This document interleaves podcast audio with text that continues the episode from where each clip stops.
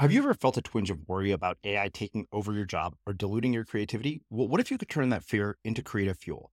We've just published an amazing new ebook called The Four Keys to Success in an AI World. And this is more than just a guide, it's a deep exploration into the human skills that AI can't touch, the skills that are essential for standing out and thriving, no matter how much technology evolves.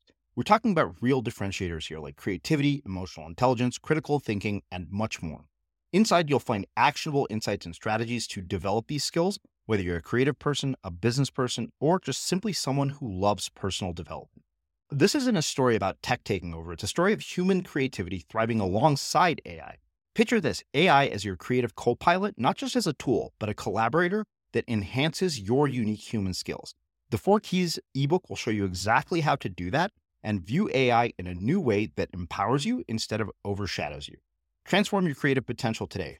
Head over to unmistakablecreative.com slash four keys. Use the number four, K E Y S. That's unmistakablecreative.com slash four keys and download your free copy. For anyone listening who's thinking about starting a business and thinking about, you know, doing something on their own because you feel like because Instagram told you to or because because you feel like it's going to be easier just know that you can't have all the good stuff in entrepreneurship without the bad stuff too. It's, it's impossible. It's the same thing as I was describing with life. You can't have both. Yeah. Um, so a lot of people now are looking at entrepreneurship and they're saying, "Oh, well, I want I want this result. I want a million dollars, and I'm very ambitious." And the the link between those two is entrepreneurship. And they're thinking that they have to become entrepreneurs because they want to make money. Mm-hmm.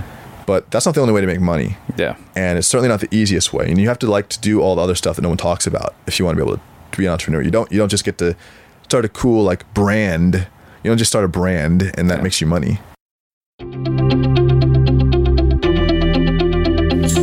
I'm Srini Rao, and this is the Unmistakable Creative Podcast, where you get a window into the stories and insights of the most innovative and creative minds who've started movements, built thriving businesses, written best selling books, and created insanely interesting art.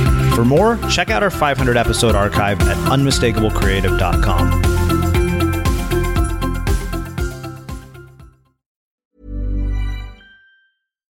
Here's a cool fact a crocodile can't stick out its tongue. Another cool fact you can get short term health insurance for a month or just under a year in some states. United Healthcare short term insurance plans are designed for people who are between jobs, coming off their parents' plan, or turning a side hustle into a full time gig. Underwritten by Golden Rule Insurance Company, they offer flexible, budget friendly coverage with access to a nationwide network of doctors and hospitals. Get more cool facts about United Healthcare short term plans at uh1.com. Hold up. What was that? Boring. No flavor. That was as bad as those leftovers you ate all week. Keke Palmer here, and it's time to say hello to something fresh and guilt-free. Hello Fresh. Jazz up dinner with pecan-crusted chicken or garlic butter shrimp scampi. Now that's music to my mouth. Hello Fresh. Let's get this dinner party started. Discover all the delicious possibilities at hellofresh.com. Ready to pop the question? The jewelers at BlueNile.com have got sparkle down to a science with beautiful lab grown diamonds worthy of your most brilliant moments. Their lab grown diamonds are independently graded and guaranteed identical to natural diamonds, and they're ready to ship to your door. Go to BlueNile.com and use promo code LISTEN to get $50 off your purchase of $500 or more. That's code LISTEN at BlueNile.com for $50 off. BlueNile.com code LISTEN. Mom deserves the best, and there's no better place to shop for Mother's Day than Whole Foods Market. They're your destination for unbeatable savings, from premium gifts to show-stopping flowers and irresistible desserts. Start by saving 33% with Prime on all body care and candles. Then get a 15-stem bunch of tulips for just $9.99 each with Prime. Round out Mom's menu with festive rosé, irresistible berry chantilly cake, and more special treats. Come celebrate Mother's Day at Whole Foods Market. Life is full of awesome what ifs, and some not so much, like unexpected medical costs. That's why United Healthcare provides Health Protector Guard fixed indemnity insurance plans to supplement your primary plan and help manage out of pocket costs. Learn more at uh1.com. As creators, we're always on the move. Whether it's a live podcast event, a pop up shop, or a workshop, we're constantly interacting with community, and that's where Tap to Pay on iPhone and Stripe comes in. Imagine this you're at a live event, a listener loves your merch, or a participant wants to sign up for your course on the spot. With Tap to Pay on iPhone and Stripe, you can accept their payments right there and then, right from your iPhone, so there's no extra hardware or no delays. Total game changer. It's not just for creators, any business owner can do this. It's about making transactions smoother and much more personal, growing your business in your way. We've been using Stripe for our products and courses for a long time, and now with Tap to Pay on iPhone, you can take your business to the next level too. So visit stripe.com slash tap iPhone to learn more. Remember, folks, with Tap to Pay on iPhone and Stripe, your business is always at your fingertips. Daniel, welcome to the Unmistakable Creative. Thanks so much for taking the time to join us. Thank you so much for uh, for being here. Yeah, so you know, you and I go way back. We met through uh, mutual friends, and I've gotten to know you over the last couple of years. And Yeah. uh, you know, recently you had a book come out, so that is actually why you're here. But before we get um, into you know your work, uh, as you know, I like to ask questions that have nothing to do with people's work first. Sure. So, uh, what did your parents do for a living, and how did that end up impacting the choices that you've made with your life and your career? You know, okay, so the interesting thing about that is that over the past 20, 20 to 30 years, I've had a few different variations of like my my parental configuration and they all have different jobs. Mm-hmm. So when I was a kid, it was my mom and my grandma. And so my grandmother was an attorney and my mom never really felt the need to go traditional traditional school route and she ended up kind of just trying a bunch of things and fell into insurance. So she was doing that when I was a kid. And then kind of as my life progressed, my dad came back into the picture. And so my dad on the other side, not not so much the legal or procedural side like my my grandmother and my mom, he's more on the physical side. His family is all about like you know, manual labor, construction, building cars. He's from Detroit. Um, and so he works for waste management. He's literally the guy picking up tons of trash every week and slinging it in the back of his car. So I feel like I'm the least likely person to be here right now. Right? So, you know, having uh, these really interesting parental units that shifted throughout your life, um, what impact has that had, and what does that tell you about human relationships and human behavior? You know, it's um the thing about that is relationships can can change in unexpected ways that you, that you wouldn't even you wouldn't even be able to draw out um, or predict. I think about I think about my father and how I didn't know him. I didn't really um, have any contact with him until I was 19. They my parents were teenagers when they had me, and um, so I mean they they broke up, and uh, and then I kind of just went on my whole life, went on about my time without him.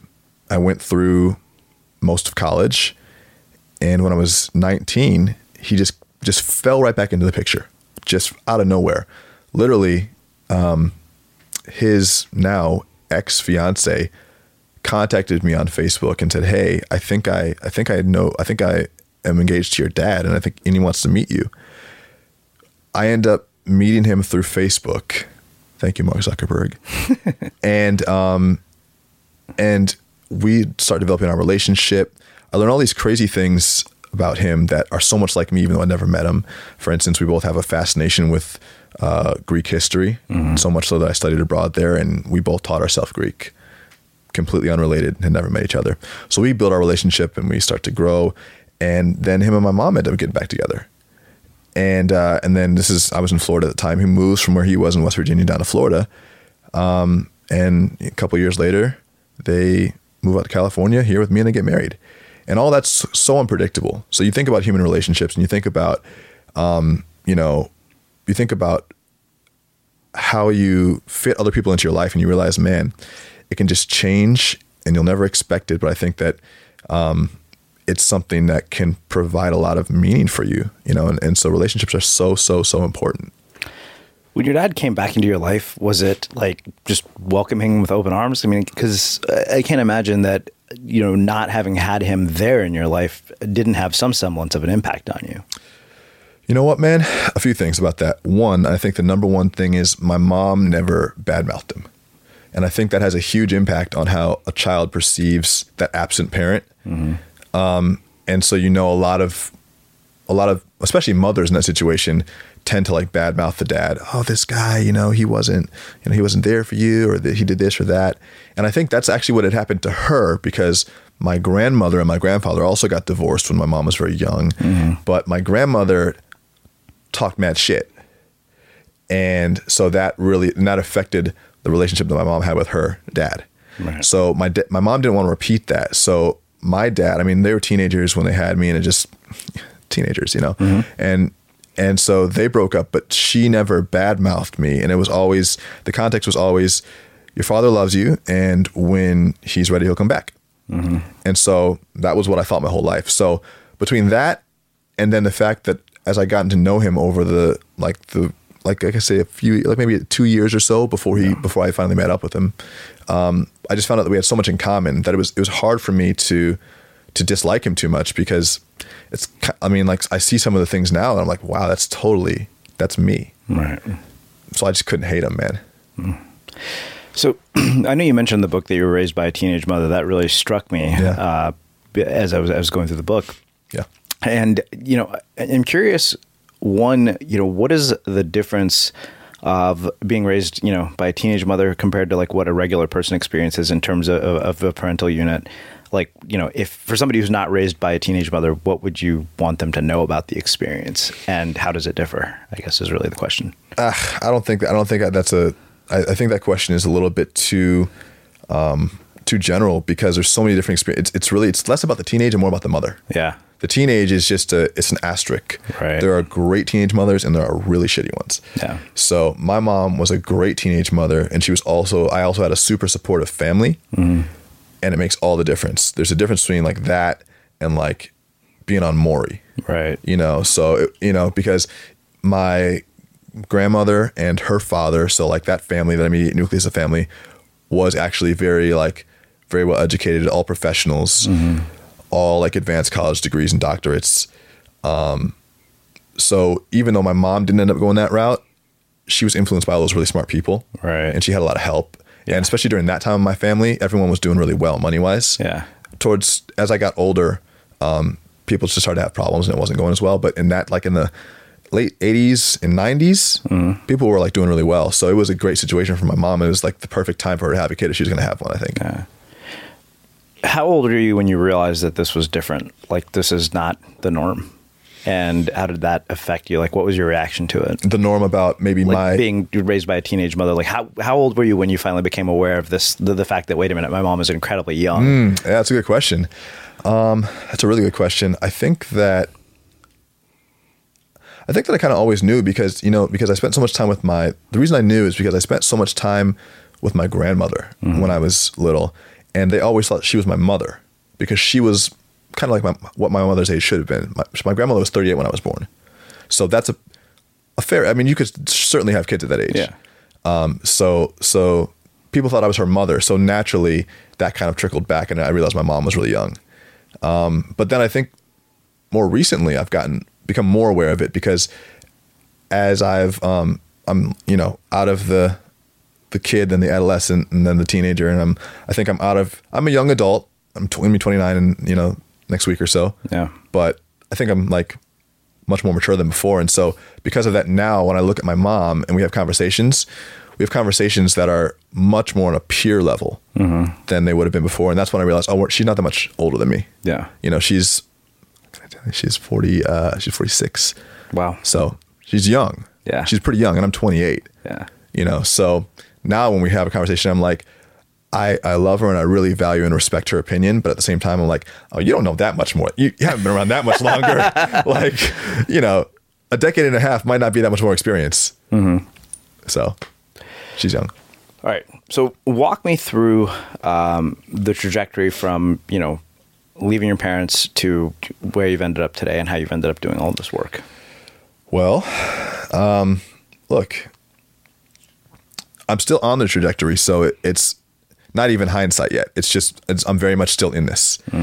So all I can say are some things I've observed that have been working, or some things that have led to some key critical wins. But I don't know how the story's going to turn out, and I don't even know that I can really and honestly connect the dots. I think that when it comes down to it, there is a, a fair amount of luck, but the caveat there is that everyone has some luck. Mm-hmm. So it's not like I'm independently blessed here. So a few things, a few a few key key moments. Um, high school and college, much like anyone who's listening to this, who's a young, a young like teenager or early twenties, you're gonna have a lot of uh, flip flopping about what you think you want to do or what your what your path might be. And so I had the same thing too. College, high school through college, vacillated between everything I could think of. At one point, I really wanted to be an FBI agent. Like I was seriously considering that. I was seriously considering uh, going to med school. Um, I was in. I started off in pre med actually. Didn't do didn't do too well on like basic shit. Chemistry. I failed chemistry. That sucked. I'm like, if I can't do this, I definitely am not in. I don't have the mental fortitude to be a doctor. If I if this bothers me and I can't handle it. Yeah. So um, I kind of just floated around, and then I went to I studied studied abroad in Greece, and being in Greece for a few semesters really, um, it really opened my mind to the different possibilities because I was traveling for the first time extensively, and that just really kind of I could felt my brain expanding a bit because I've been I've been in the U.S. The only place I've been is to Mexico before mm-hmm. that, so, you know. So I, my brain started to expand, and I realized that there was more more more possibilities to this, and so I I went through the rest of college, um, and then I kind of got spit out into the professional world. I graduated early because I went into college with a lot of credits, and so I it was 2009 now. I'm 20. I just turned I just turned 21. Um, and I had two choices: go back to school, more school, go to corporate job thing, whatever that is going to be. Mm-hmm. Both seemed real unattractive. Both seemed expensive in time and money. So I just started working regular, like just hourly things, restaurants, museum gift shops, UPS, brown short shorts, me delivering packages. Delicious. Hmm. I looked very good. uh, but nothing really, nothing really fit, and I was really feeling lost. And um, then one day in the restaurant, I was working in the restaurant. I just decided this is. I'm just. I've had enough of this. I've had enough, and I don't know what it's going to be, but I'm going to figure out this whole making money thing. I'm going to figure it out because this I've just reached a breaking point, and I had reached a mental breaking point. and I don't think I've actually reached one of that level since. Mm-hmm. Just such a breaking point. Um, maybe after this book launch, and uh, and so from there, I just started learning how to freelance myself, learning how to find skills I was good at help people and get paid for that. So the first thing I started with was test prep, SAT, ACT. I was really good at that. I found other people who had the students and the clients I wanted and partnered up with them, and we made a lot of money. Um, and then I moved on and I said, you know what? I don't even want to teach people in classes anymore. I want to do something that I can travel with. So I started doing web design and development. And I wasn't really good at that stuff. I'm not a programmer. I'm not, a coder. I don't have any of those types of skills. So I thought, what's the fastest way I can make money from this trend without me having to learn this skill? So what I did was I said, you know what? I can start selling this stuff and finding these developers. So I went on places like Elance and Odesk, which are now Upwork, or other job board sites. I would find uh, projects that I thought I could pitch. Uh-huh. I would pitch them. I'd find like a five or a 10K web designer development job to build an app or something. They'd say the requirements. I'd get on the phone. I'd pitch them. I'd close it. I'd find my developers. I'd find my designers. I'd pay them. I pocket some money. So I built that up, and that was going really well. And as I was doing it, I was starting. I was writing about this stuff uh-huh. online, um, and eventually it got it got picked up by different like news outlets and Entrepreneur and Fortune and all those places and I kind of rolled that into doing consulting for small businesses and then starting Rich 20, mm-hmm. which is now the, the site that has built a platform of a couple hundred thousand people that read, watch, and share the stuff every day. Um, and it's led to this book deal, which which we've been talking about. Yeah. You know, you said something in there that really struck me. You said that uh, both going back to school and going to a corporate job seemed expensive in mm-hmm. terms of time and money. Mm-hmm the time part I got. Mm-hmm. The part about going to a corporate job seeming expensive. Mm-hmm. I, I, want you to, to, to, you know, expand on that because yeah. that really struck me. And, and, I'm wondering why you saw the world the way that you did in that moment. That was a little Easter egg I hid for you. Yeah. Well, uh, you know me well. Dropping these little, Srini will like this. Um, look, the thing the thing with the corporate job is that number one, first and foremost, it's very expensive in your time, depending on what depending on what type of corporate job you're talking. So I mean, obviously this answer is there's a there's a range here, but like I have some friends who are doing like that first year, first to first through third year of like that really intense law firm stuff. I have friends that are doing like investment banking. Oh, oh, uh, people who are in like different areas of like high finance, and these they are killing these people. They, they're crushing their employees like ants, literally to their breaking points. Even some doctors, like a lot of doctors in their first couple years of residency, are just dead. They're just destroying them.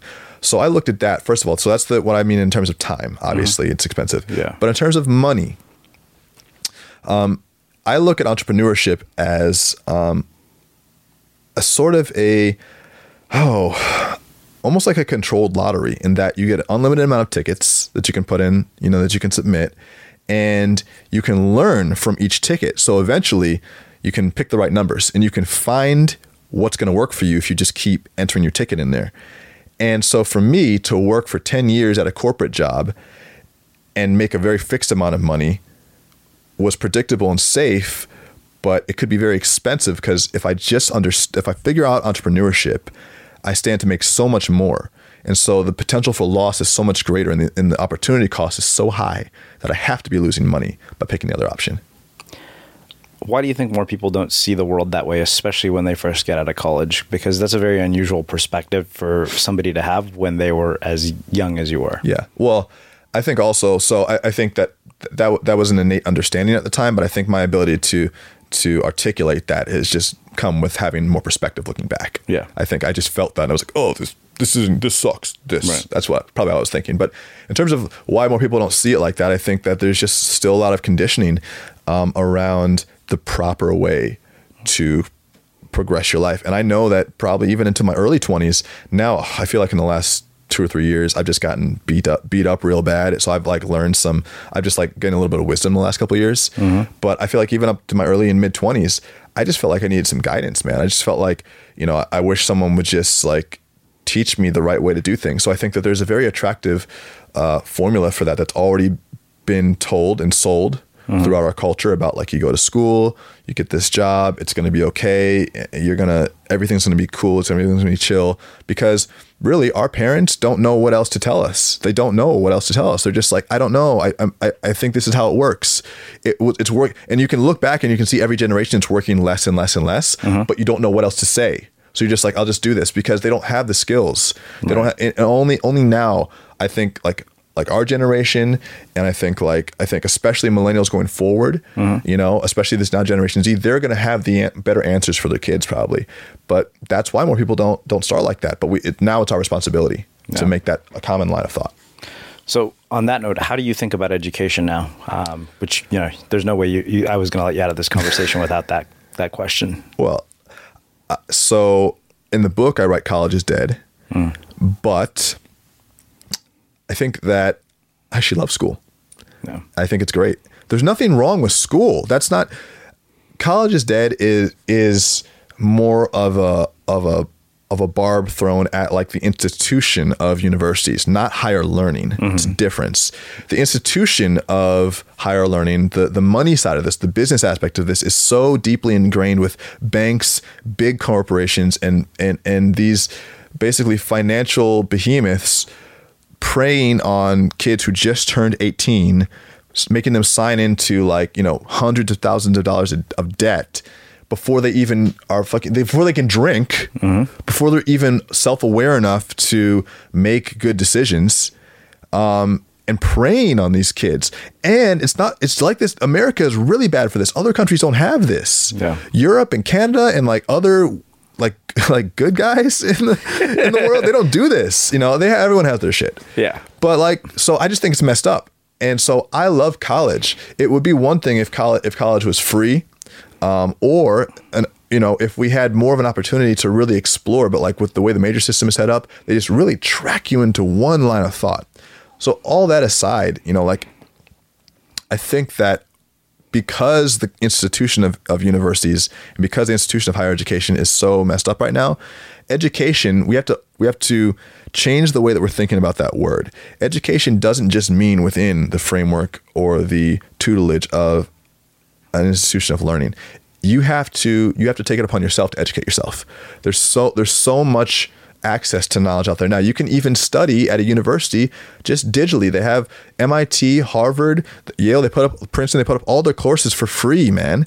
Um, so while there is value to those old systems and those old ways of, of thinking, I think now more than ever, there's just no excuse for not learning, and you have to figure out what education means to you. But I think that more and more we're going to get to the point where we're not where we're, we're shedding those gatekeepers. And you can see in a lot of the professions that are being um, not, that are now emerging because of all the technology we're shedding the gatekeepers. There's there's less of i mean you know doctors and lawyers are going to be probably guarded until the last until they until they just can't hold on to that knowledge anymore. Mm. but other than that knowledge is knowledge is is becoming you know completely free Mom deserves the best, and there's no better place to shop for Mother's Day than Whole Foods Market. They're your destination for unbeatable savings, from premium gifts to show-stopping flowers and irresistible desserts. Start by saving 33% with Prime on all body care and candles. Then get a 15-stem bunch of tulips for just $9.99 each with Prime. Round out Mom's menu with festive rosé, irresistible berry chantilly cake, and more special treats. Come celebrate Mother's Day at Whole Foods Market. Hold up. What was that? Boring. No flavor. That was as bad as those leftovers you ate all week. Keke Palmer here, and it's time to say hello to something fresh and guilt-free. Hello Fresh. Jazz up dinner with pecan-crusted chicken or garlic butter shrimp scampi. Now that's music to my mouth. Hello Fresh. Let's get this dinner party started. Discover all the delicious possibilities at hellofresh.com.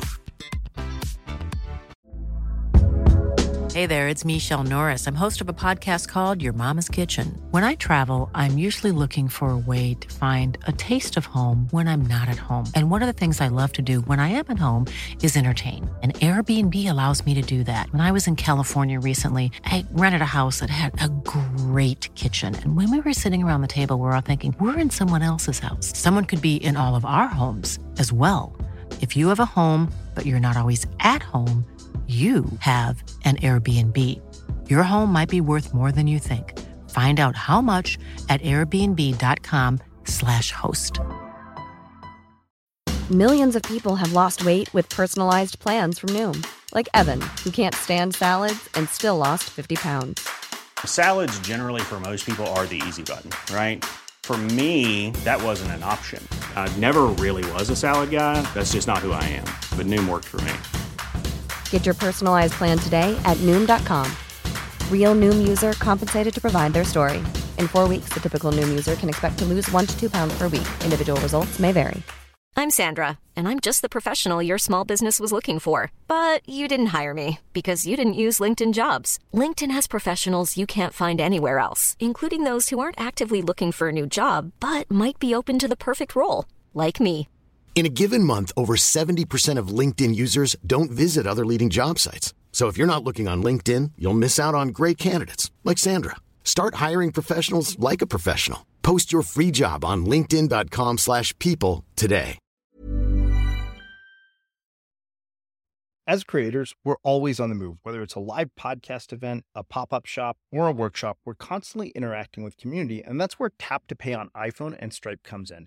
Imagine this you're at a live event, a listener loves your merch, or a participant wants to sign up for your course on the spot.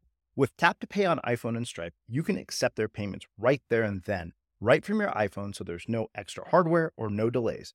Total game changer. It's not just for creators, any business owner can do this. It's about making transactions smoother and much more personal, growing your business in your way.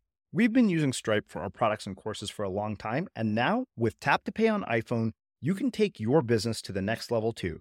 So visit stripe.com slash tap iPhone to learn more. Remember, folks, with tap to pay on iPhone and Stripe, your business is always at your fingertips. So one of the things that I'm always curious about is how people's um, internal narrative and psychology around money changes um, as a byproduct of their success. And I'm, I'm curious, um, one, what yours was and what the story you told yourself about money was when you were working hourly jobs, Mm. And how that's shifted, and how do people shift theirs? You know what's funny about that? I was I was at um I was at I was at dinner last Friday, and it was a, it was a nice restaurant, and I still like observed myself thinking, if I worked at this restaurant, the tips would be such that I could live pretty well. because I think because I, I I see things from that perspective a lot. Maybe it's like maybe that's maybe that's like a fear based mentality, or maybe it's just like um, a sense of like awe, Yeah. almost. So obviously, your beliefs about money um, change throughout your life. But I think the most dangerous thing around your beliefs about money is believing that is being it's being so fixed on one mentality that you're that you're unwilling to explore explore how that might change. So, for instance,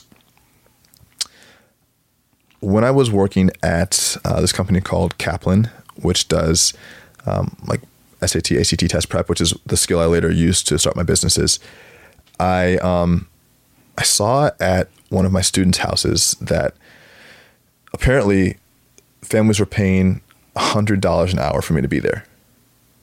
And I was only making eighteen dollars an hour. And so I immediately saw black and white that they believe that I was only 18% of the value of the transaction that was going on here. And I'm thinking, I'm the one teaching, I'm the one preparing the lessons, I'm the one grading the test, I'm the one talking to the parents and the students, making everyone feel good like a mini psychiatrist. And all you guys are doing is hooking me up with this client. What what good are you? You know? And so in that instant, I went from understand from just thinking from taking an hourly wage and accepting it to understanding that, oh, this is negotiable. And the only reason you get 82% of my money that I just made for you is because you hooked me up with the client. Later, that mindset went on to inform me starting these other businesses and moving on. Now, even so, even past that mentality of, you know, I see my true worth, now I look at money less as like personally mine, especially now because the business has like multiple employees and contractors and like just general bills to pay. I look at myself as the shepherd of the money. Mm-hmm. like I, I, you know, obviously I pay myself and I save money for myself and like, you know, I'm an employee of the business. But now I look at myself as like the shepherd of the flow and I have to be like, okay, I have to direct the traffic to where it's supposed to go. And I, and I see it less as something that like personally excites me now. Mm-hmm. Um, but I think that that maybe in the future, like as we start making more money, I'll get more excited about it because I'll have to keep more of it. Yeah. I think that'll make it more exciting. Um, because I, what I've what I've noticed is that as we've grown as a company, the bills have increased too, Sure. and that's that's been annoying. you know, That's reality. yeah, it just sucks though. You know, one of the other other things that you said that I didn't want to let go um, was that you got beat up quite a bit in your twenties, and, and like not physically beat up, Yeah. but um, That's a different podcast. yeah, yeah. I'm, I'm sure we we can probably find a podcast to talk about that on. But um, I'm curious, like one, you know, what those experiences were, how you got out of them, and and what you learned from them. Well, I mean, so it's interesting. Uh, now looking, so I'll, I'll talk about those in a second. But now looking back on those experiences, I realize how valuable it is to have um, like painful experiences because we spend our whole life trying to avoid them, and sometimes just avoiding painful experiences causes more anxiety than the pain actually would. So, that being said, the most difficult thing in my life happened in 2016. Uh, my grandmother died, and it was super super surprising because she was uh, she was just really young. And it's actually funny because we're in the studio now, uh, and we're in Forward Productions in Culver City here in LA. And um, the last one of the one of the most recent podcasts I did here was with Mark Goulston, who is a clinical psychiatrist, and he actually did a session with me about this experience on the show, Wow. which I didn't intend to do, but I was like, okay, we're gonna do this like we're gonna do a therapy session right here, great. So it was it was super like super painful, Um, and so this threw me into like a really bad tailspin of just like not caring about my life, not caring about business, not caring about other relationships, and really just like, lo- like just losing my shit. And going through that, that really painful, deep experience, um, has really just taught me that, you know, that's part of it. Like you don't you don't get to experience all the good stuff you're trying to experience. You're all, you're trying you're like us as ambitious guys. We're trying to experience all this good stuff, and it's just part of life to have to experience the negative side, the opposite side. I wouldn't even call it negative now. Yeah. I would just say it's it's just part of life to experience. You know the B side of this because it when we when we stop taking some of those negative things so personally, it makes it easier. You know, I think about my grandmother dying. I think, you know, I'm so sad for me. Mm-hmm. I'm very sad about me, but it's always about how sad I feel. It's not, you know, she's gone, so it's okay. Like she's she's good. She's straight. She's good. Yeah. You know, and any pain that I feel is because I'm so sad because I have I've personally suffered a loss. But mm-hmm. But if you kind of just like de like disassociate associate yourself from that, you can start to see that like it's not it's not something that you need to hold on to for the rest of your life. And that's allowed me to move past that. And now I look at some of these other things that happen to me and I think, oh, I don't have to stay attached to that. Yeah. You know, and that's really helped me to like just move through this this book launch, for instance. Um I was really getting like obsessive about just you know, we have to hit this New York Times list and what it's gonna mean if we don't hit it and how I'm gonna feel about myself. Uh, and what that's going to mean and where my career is going to go. What like what I, I feel like I just got here. I don't want to like do one thing. It flops. I'm done. I want to keep going. And I look back on I look at the that experience with the New York Times. I look back at the experience, you know, learning how to come out of this thing with my grandmother, and I realized, man, every moment you're you're remaking yourself, and you don't have to cling to bad shit that happens to you. You can just keep moving because life is life is going to continue to turn. It's going to get better, and you can just roll with it. So I'm just becoming a lot more a lot more flexible, man. And it's really um so I'm gla- I'm grateful for that pain, you know. Yeah. It's made me resilient. What are um, some of the challenges that you've experienced business wise early on? Like, you know, to get to this point? it was so funny because I met you in 2016 and I had no idea. Yeah. Yeah. Oh yeah. Oh man. Um I mean so many, you know. And and you know, first of all, for anyone listening who's thinking about starting a business and thinking about you know, doing something on their own because you feel like because Instagram told you to or because because you feel like it's going to be easier, just know that you can't have all the good stuff in entrepreneurship without the bad stuff too. It's, it's impossible. It's the same thing as I was describing with life. You can't have both. Yeah. Um, so a lot of people now are looking at entrepreneurship and they're saying, "Oh, well, I want I want this result. I want a million dollars, and I'm very ambitious." And the the link between those two is entrepreneurship. And they're thinking that they have to become entrepreneurs because they want to make money. But that's not the only way to make money. Yeah. And it's certainly not the easiest way. And you have to like to do all the other stuff that no one talks about if you want to be able to, to be an entrepreneur. You don't you don't just get to start a cool like brand. You don't just start a brand and that makes you money. Yeah. You know, so business challenges, first of all, is the number one business challenge was getting in without really knowing what I was doing. Um, I was a really good copywriter. I was a really good marketer. And I worked with Ramit from I Will Teach for a while. And his, um, like, I learned a lot with him. I learned a lot with, like, with his whole team. We just, at the end of the day, weren't, weren't a really good fit because he's just such a fucking hard ass. And at the time, I just was like, I just didn't know how to handle that. And then I think also, too, just like, at the end of the day, like we just have clashing personalities. I want to be an alpha too. Sure. And I think there's a very, it's a very one one note thing over there, and it, well, there wasn't a lot of room for me to grow there. So I just think it wasn't a good fit overall. But I'm grateful for, for that experience. But I took that experience going into launching Rich 20 and thinking I'm really good at writing copy and marketing, so that makes me a good entrepreneur. Yeah. And I realized, you know, later that that that wasn't the case. Like marketing is one skill of entrepreneurship, but it's not. But you also need to know uh, finance, and you also need to know accounting and, and partnerships, and you know, um, you know, hiring and firing, and all these other things. Mm-hmm. And so I had to learn every single one of those along the way. Yeah. And so I think the first thing is understand what you're what you're really getting into when you get into entrepreneurship. Mm-hmm. Um, Everyone has different experiences, but at the end of the day, if you want to survive, the main reason why they say, oh, nine out of 10 businesses fail is because people that start businesses don't take the time and attention to learn the skills. Yeah. It's just, it's a skill like any other, it's like any other skill set. You just got to get good at it. Mm-hmm. So yeah, that's the first thing I learned was just, man, that was the first little foible, just like thinking that I was an entrepreneur and really having just had a marketing background. And now, only now I'm coming into like my true, like as a businessman, you know? I want to talk about behavioral change um, for a little bit, especially since you came from working with Ramit, which I know a good amount of his work really at the foundation of it is not about getting rich, but really changing behavior. Sure, sure. Um, you know, behavioral change in particular has really been uh, an interest of mine. And anybody who's listening to the show knows, based on the amount of performance psychologists that we've brought in to talk Yeah. about how they do what they do, and and you know, uh, all that stuff. Um, I'm curious, based on your experience, why you think that behavioral change doesn't stick, and why it's so difficult for so many people. Hmm. Well, I mean, I think that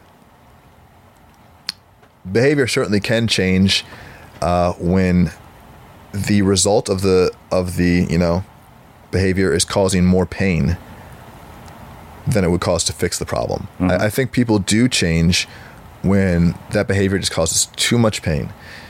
But I think often enough we don't get to that point. I think often enough it causes just enough damage to like affect our lives, but not really make us want to change. Yeah. Like with smoking, you know, Sure. If you're coughing, but you're not like hacking up a lung every day, you're like, yeah, I'll deal with it. So I think the first thing is just like human inertia is a very strong force. It's a mm. very strong force. It's very easy for me personally. Like, and this is being an ambitious guy, being someone who runs around a lot. I could certainly see many days just not doing anything. Yeah. And so I think that a lot of people are just um, they're just kind of dragged down by that gravity. I think a lot of I think we all have that tendency to just not want to exert any more energy than we have to. And and changing habits hard. Changing behavior is hard. So the first thing is just the aversion to hard things. Humans don't like doing it. And the second thing is we're a lot of times we don't live in environments that are conducive to those habit changes. Yeah. And that's partially our doing and partially just society. Like, you know, you try to start a diet and it's always someone's birthday. It's, it's always like National Pancake Day. And you're like, fuck, you know, I thought that I was trying to do my diet thing and it's not, it's not, the world is not conforming to my reality right now. Yeah. So I think it's both things. It's hard to do it and there's just a lot of discouragement, you uh-huh. know, and, and you really have to really be single minded to do it. Yeah.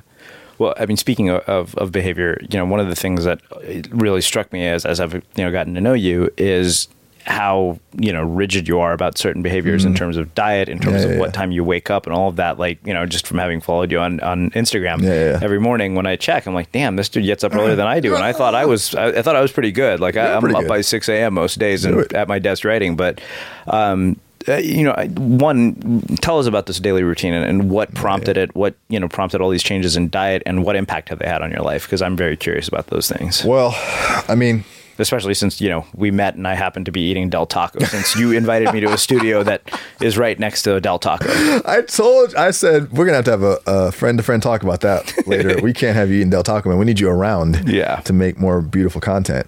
Um, I, I think, you know, the daily routine is something that's been a powerful tool for me to get the most out of myself in some really key areas of my life. And the first area is the writing. When I first started the daily routine, um, which I'll outline in a second, uh, I was working with my coach Adam Reed, who is a uh, who's who's an executive strategist basically, and one of his core tenets is like this very um, customized early morning wake up routine. So this is not something that I naturally did. I was never naturally an early riser. I was always kind of just like I would say average 7:30, 8.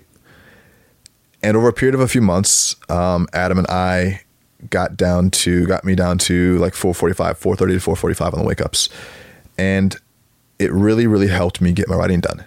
I mean, when I was writing the book, it was really really useful because it just gave me this solid two hour block in the morning where I was completely undisturbed. No one was awake complete freedom and that's something you don't get a lot and waking up in the morning and getting up first and just punching that clock in and getting there before the rest of the world makes a difference you can read jocko willink you know extreme ownership Yep. and he talks about it too like getting up early um, you can you can have a lot of effective time even if you even if the rest of your day is kind of spent fittering away Yeah, I'd agree. so, you know, I just found it was so useful that I continued to practice after writing the book. Um, and I've gotten a lot out of it. Um, the downside of it is that you become so trained to wake up. And so basically, the routine is I wake up um, around 4:45. I um, I'll go get it. I'll take a cold shower. I'll go get a quick breakfast. I'll slam my workout. I'll come back. I'll do about an hour of writing. I'll meditate and I'll get to work every single day. And it's a great, great, great routine. It works really well. The downside is that you get so trained to do it that no matter what time you go to bed, you will wake up at 4:45. And that's a problem because you start testing your boundaries Right. and saying, "Oh, well, I can go to bed at 10:30." It's you wake up the next day, you're not so tired. You're like, "That was pretty good." Yeah. Maybe I can go 11. Maybe I can go 12. And by the time you really start testing your boundaries, now you're just eating into the next day. Uh-huh. And so, if you're gonna do it, the most important thing about the morning routine is the nighttime routine the night before All right. and you have to get to bed at a good time. For from the morning routine to work, everyone wants to optimize themselves and be so I'm Dave Asprey or you know Yeah. whatever and get up and do crazy shit in the morning. But it starts at night. Yeah. And if you're not going to bed at 9:30, you're losing. You know, and so that's so you train yourself to be able to go to bed, and that's a whole nighttime routine. So you Mm-hmm. might need to get some classical music. I like to do that. I like to take off, turn off screens an hour before I go to sleep. I like to get, I get like a little hot neck wrap. I put on some soothing sounds, and I do some yoga, and then I'm going to bed. I'm making myself go to bed, and that's when the morning routine supercharge your life.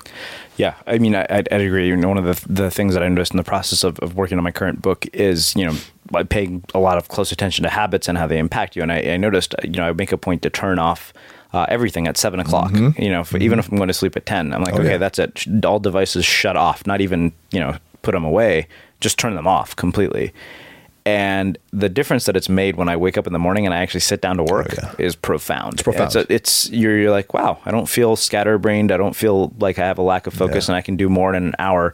And you know, the thing I've, I I found with this morning routine is that you're able to do in one hour what most people would think would take three. Correct. If you if you follow it religiously. Correct. Because there's just um, there's just this great sense of clarity. And I've noticed a lot that the more I use social media, and it's tough because I, I you know, I do love social media, and I'm also like I'm on it a lot, and and I get a lot of dopamine from playing with it, and it gives me. a lot, I mean, it, it, it's good for my ego in a lot of Yeah. ways. But so it helps me in that way. But at the same time, it's really exhausting, and and if you're on it a lot, it really does intellectually exhaust you Sure. um, especially if you're very responsive to people. And so I'll find myself in like a, a mild brain fog sometimes because I've just responded to so many things. I have so many thoughts going in and out. And sometimes I just think, whoa, man, like if I'm just observing myself, man, it's like there's a lot of shit going on up there. So it's great to at least turn off before you go to bed, man. At least just like for an hour or so, just have nothing. Because if you're in there at night and it's dark and you're still on it, you're like, what's the point of even being a human if I'm going to be on this phone all the time? Yeah. You know? Um, tell me about Bra- uh, Brazilian Jiu Jitsu. How'd you get into it? I mean, I, I, like we haven't talked about that, and I know it's a big part of your life. you like to know? Uh, you know, jujitsu is so cool because it's the only martial art that I've experienced. Um, and I've done a, a few different ones, but it's the only the only experience that I've had where the community is so strong that if you find someone who does it and you guys have even that single point of connection, you're automatically friends Um, and you automatically can go into a very very long passionate discussion and form a relationship immediately so and i think i think that's what attracted me at first. Um, jiu-jitsu is something that i first started working on in 2009 when i um, when i was shooting when i was shooting a movie in tampa. It was called cage dreams. It was this mma short and we raised a bunch of money for it. And uh, and it was really fun and it was a great production.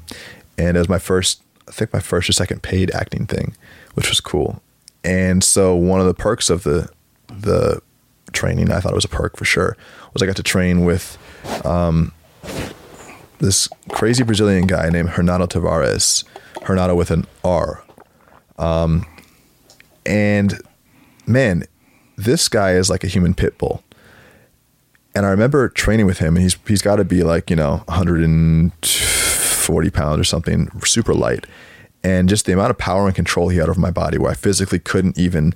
I his life was com- my life was completely in his hands. With a small little dude, I thought this is something that I need to learn, and so a few years went, went by where I kind of like shuffled it to the back of my mind. And then when I got to California, it was such a great, perfect place to learn because it's like the epicenter of jiu-jitsu here, especially in LA. And so I've started training it for, you know, a few years now consistently. And I've done maybe six, five or six tournaments. Yeah. And uh, it's just, a, it's a great, great life enhancing sport and art. You know, one of the things that I've, I've observed, even in the process of, of, working on my second book, is is this. I keep finding this link between anybody who does anything incredibly creative, entrepreneurial, and some physical activity mm-hmm, mm-hmm. That is a major driver um, behind totally. what they do. And I, totally. I, why do you think that is? Well, I think that uh, a few things. One, um, I, I, believe it would be. Uh, I think it was Cal Newport who talked about this. Um, oh no, no, no! It was Waitzkin. It was Josh Waitzkin who mm-hmm. talked about um, how sometimes physically exerting yourself, like even doing sprints, can give you mental resilience mm-hmm. to allow you to push through hard intellectual challenges. And I think that there is that link. So a lot of people who push consistently through hard intellectual challenges need that physical stimulus to be able to uh, honestly train themselves with pain. Yeah. I think there's a correlation between, you know, for me, every morning choking someone or getting choked and then having a problem at work and going, oh, at least I'm not getting choked. Yeah. You know, there is something to, to be said there. And I think that, um, I think there also is whether, whether it's a known, there's a known quantity of, you know, good that it does or not. I think that everybody who's successful intrinsically knows, uh, maybe not everybody, but many people who are successful understand that there is, um, that being physically sharp is an advantage. Mm-hmm. It's a it's a it's an advantage for people who want to go harder, go longer, like just be dominant in situations. Being physically in shape is a very very powerful tool. Wow. So we're you know literally around the corner from this book coming out. Oh yeah. Um, yes. You know, first, uh, you know, I, I want to let you tell our audience a little bit about the book. Um, but before we do that, um, I'm curious. You know, with uh, you know, you're look. We, we spent a lot of time looking back, mm-hmm. basically, at your life. And and one thing I'm curious about, you know, with you having a birthday coming up. Funny enough, my oh. birthday is tomorrow. Um, Happy birthday! Yeah, thanks. And uh, I'm curious what you see when you look forward. I always get so surprised by everything that happens. So it's so it's so hard to. I wish you know that's that's the thing, man. I always I'm always so surprised. And when I look back now, even five years ago, yeah. I think, man, I, I there's no way I could have told what was going on here, what was going to happen. So looking forward, all that I have are like you know, are just projections. Yeah. Uh, because I I don't really believe in having too much of a long term plan anymore. I have plans to go a few years ahead. One of the things I'd like to do in the near future, I'd like to write a few more books. Mm-hmm. I have a few ideas in mind for that. Um, I'd like to do some unscripted television so I'm really interested in doing a reality show uh, that features me and my team helping young entrepreneurs start businesses. I think that'd be fantastic. Um, and I know I'd like to. I know I'd like to start doing more, um, more public engagements, more talks, mm-hmm. more appearances like that, more keynotes. Um, in the long term future, man, I don't know. Maybe run for senate. Serious, I might. Yeah. Um, I don't think my I think I got my porn taken off. Uh, and uh, I have too many skeletons in my closet for a political career. Like th- that option is not on the table any, any longer. The thing me. is, by the time by the time you like, let's say you ran in twenty years, okay, yeah.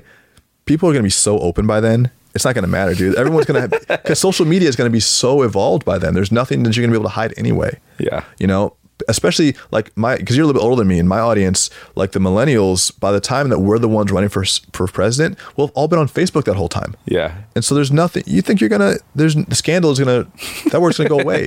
Everyone's gonna have their timeline history. So looking forward yeah i mean um, i like to keep doing what i'm doing for now and i have you know i have a lot of ambitions but outside of the you know the next four or five years really continuing to grow the book um, and continue to to write more inspiring content and to do some television work and to do more public stuff, man, I'm just so open. And I'm, you know, I, I wish, I almost wish I did have a, like, I, I want to have a hundred million dollars and this and that, but I'm just having a good time, man. Yeah. I'm really just, I'm enjoying my life. So. Well, tell people about the book. Where can they learn more about it? What's it about? What's the yeah. story about it? So here's the thing, guys. Uh, we all know ROI. We're smart. Return on investment. Uh, Rich 20 something is about ROT return on your 20s. And we believe that that decade, or yeah, I'd say decade and a half, somewhere between you know your early 20s and your mid 30s, is just a critical period where if you take advantage of that relatively short time period in the frame of your life, you take advantage of that time period, you can make a lot of really positive changes going forward in your 30s, 40s, 50s, beyond, and you can set yourself up where you can live the type of life that you want. And so the book encapsulates how to do that through a few different modalities. One is just understanding this game being played around you in terms of how the you know a brief a brief discourse in like how the job market works and why you're making the amount of money you're making and how to make more. Um, and then we actually talk about real strategies for building a business, including how to start with skills you already have and how to grow from there and how to go from zero to your first 100K. And then we also take, talk about how to turn that online and how to grow following online around the things that you care about. Um, and then kind of we wrap up the the book talking about the mental strategies you're going to need going forward as you start to see more and more success and how to prepare for what it is that you're going to need to do to take yourself to the next level. So it's a pretty great book for anyone who's just starting off and it goes all the way through intermediate and advanced people who just want to get an edge and I I recommend you check it out. Rich20something.com slash book is where you can go to get it and click on your preferred uh, fulfillment center. Um, and from there, you can just hit me up. I'm Daniel at Rich20something on any social media platform or Daniel at Rich20something.com. And uh, I love you guys. Cool. So I have one last question for you, which is Yes. how we finish all of our interviews at the Unmistakable Creative. Yes. What do you think it is that makes somebody or something unmistakable? The commitment to honesty, unmistakably. Yeah. Awesome. Well, uh, I think that makes a, a very fitting end to our conversation. Yeah. Um, I really appreciate you taking the time to join us and share your story and insight with, with our listeners. You too, my brother. I appreciate it. Yeah. And for everybody listening, we will wrap the show with that.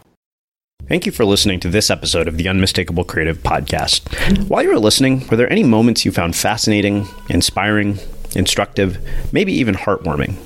Can you think of anyone, a friend or a family member who would appreciate this moment? If so, take a second and share today's episode with that one person because good ideas and messages are meant to be shared. Mom deserves the best, and there's no better place to shop for Mother's Day than Whole Foods Market. They're your destination for unbeatable savings, from premium gifts to show-stopping flowers and irresistible desserts. Start by saving 33% with Prime on all body care and candles. Then get a 15-stem bunch of tulips for just $9.99 each with Prime. Round out Mom's menu with festive rosé, irresistible berry chantilly cake, and more special treats. Come celebrate Mother's Day at Whole Foods Market. Hey, it's Danny Pellegrino from Everything Iconic. Ready to upgrade your style game without blowing your budget? Check out Quince. They've got all the good stuff shirts and polos, activewear, and fine leather goods, all at 50 to 80% less than other high end brands. And the best part? They're all about safe, ethical, and responsible manufacturing. Get that luxury vibe without the luxury price tag. Hit up quince.com slash upgrade for free shipping and 365 day returns on your next order. That's quince.com slash upgrade. Ever catch yourself eating the same flavorless dinner three days in a row? Dreaming of something better? Well, HelloFresh is your guilt-free dream come true, baby. It's me, Keke Palmer. Let's wake up those taste buds with hot, juicy pecan-crusted chicken or garlic butter shrimp scampi. Mm. Hello Fresh. Stop dreaming of all the delicious possibilities and dig in at HelloFresh.com. Let's get this dinner party started. Planning for your next trip? Elevate your travel style with Quince. Quince has all the jet setting essentials you'll want for your next getaway, like European linen, premium luggage options, buttery soft Italian leather bags, and so much more. And is all priced at 50 to 80% less than similar brands. Plus, Quince only works with factories that use safe and ethical manufacturing practices. Pack your bags with high-quality essentials you'll be wearing for vacations to come with Quince. Go to quince.com slash pack for free shipping and 365-day returns. Mom deserves the best, and there's no better place to shop for Mother's Day than Whole Foods Market. They're your destination for unbeatable savings, from premium gifts to show-stopping flowers and irresistible desserts. Start by saving 33% with Prime on all body care and candles. Then get a 15-stem bunch of tulips for just $9.99 each with Prime. Round out Mom's menu with festive rosé, irresistible berry chantilly cake, and more special treats. Come celebrate Mother's Day at Whole Foods Market. Market. Imagine the softest sheets you've ever felt. Now imagine them getting even softer over time. That's what you'll feel with Boll & Branch's organic cotton sheets. In a recent customer survey, 96% replied that Boll & Branch sheets get softer with every wash. Start getting your best night's sleep in these sheets that get softer and softer for years to come. Try their sheets with a 30-night guarantee. Plus, get 15% off your first order at bollandbranch.com. Code BUTTERY. Exclusions apply. See site for details. Have you ever felt a twinge of worry about AI taking over your job or diluting your creativity? Well, what if you could turn that fear into creative fuel? We've just published an amazing new ebook called The Four Keys to Success in an AI World. And this is more than just a guide, it's a deep exploration into the human skills that AI can't touch, the skills that are essential for standing out and thriving, no matter how much technology evolves. We're talking about real differentiators here like creativity, emotional intelligence, critical thinking, and much more. Inside, you'll find actionable insights and strategies to develop these skills, whether you're a creative person, a business person, or just simply someone who loves personal development. This isn't a story about tech taking over, it's a story of human creativity thriving alongside AI. Picture this AI as your creative co pilot, not just as a tool, but a collaborator that enhances your unique human skills. The Four Keys ebook will show you exactly how to do that and view AI in a new way that empowers you instead of overshadows you. Transform your creative potential today. Head over to unmistakablecreative.com slash four keys. Use the number four, K E Y S. That's unmistakablecreative.com slash four keys and download your free copy.